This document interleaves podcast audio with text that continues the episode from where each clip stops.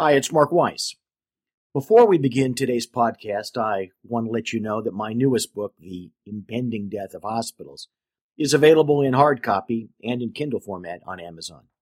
It's also available as a complimentary download in P D F format on our homepage, advisory law group dot com.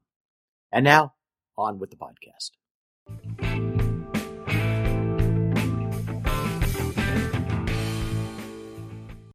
I have a woven dog, Woven Wally, a piece of art in my Dallas office. Obamacare provides health insurance coverage, but coverage is not access to care. For care, you need physicians, and you need to be able to see a physician, the right one, when you require care. The problem, of course, is that insurers are restricting Obamacare plan panel membership to manage access in order to stem losses. That contract rates are so low that many, perhaps most physicians, don't want to be on the panels anyway, and that there simply aren't enough physicians to go around. There is a physician shortage. The governmental solution to the physician shortage is to create more classes of doctors by expanding the scope of practice of physician assistants and nurse practitioners.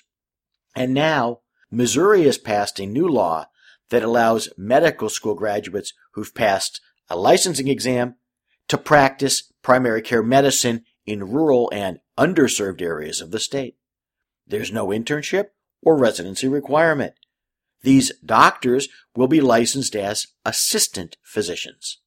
After a month of real physician oversight, they'll be out on their own. In the rush to provide coverage, are we creating multiple classes of care? Completely trained physicians for some, nurse practitioners with doctorates, doctor nurses for others, physician assistants for yet others, and now medical school graduates, but without much clinical training, for even more. Is this really the solution to the care shortage, to the physician shortage? Are these people, as dedicated and compassionate as they may be, doctors in the real sense of the word?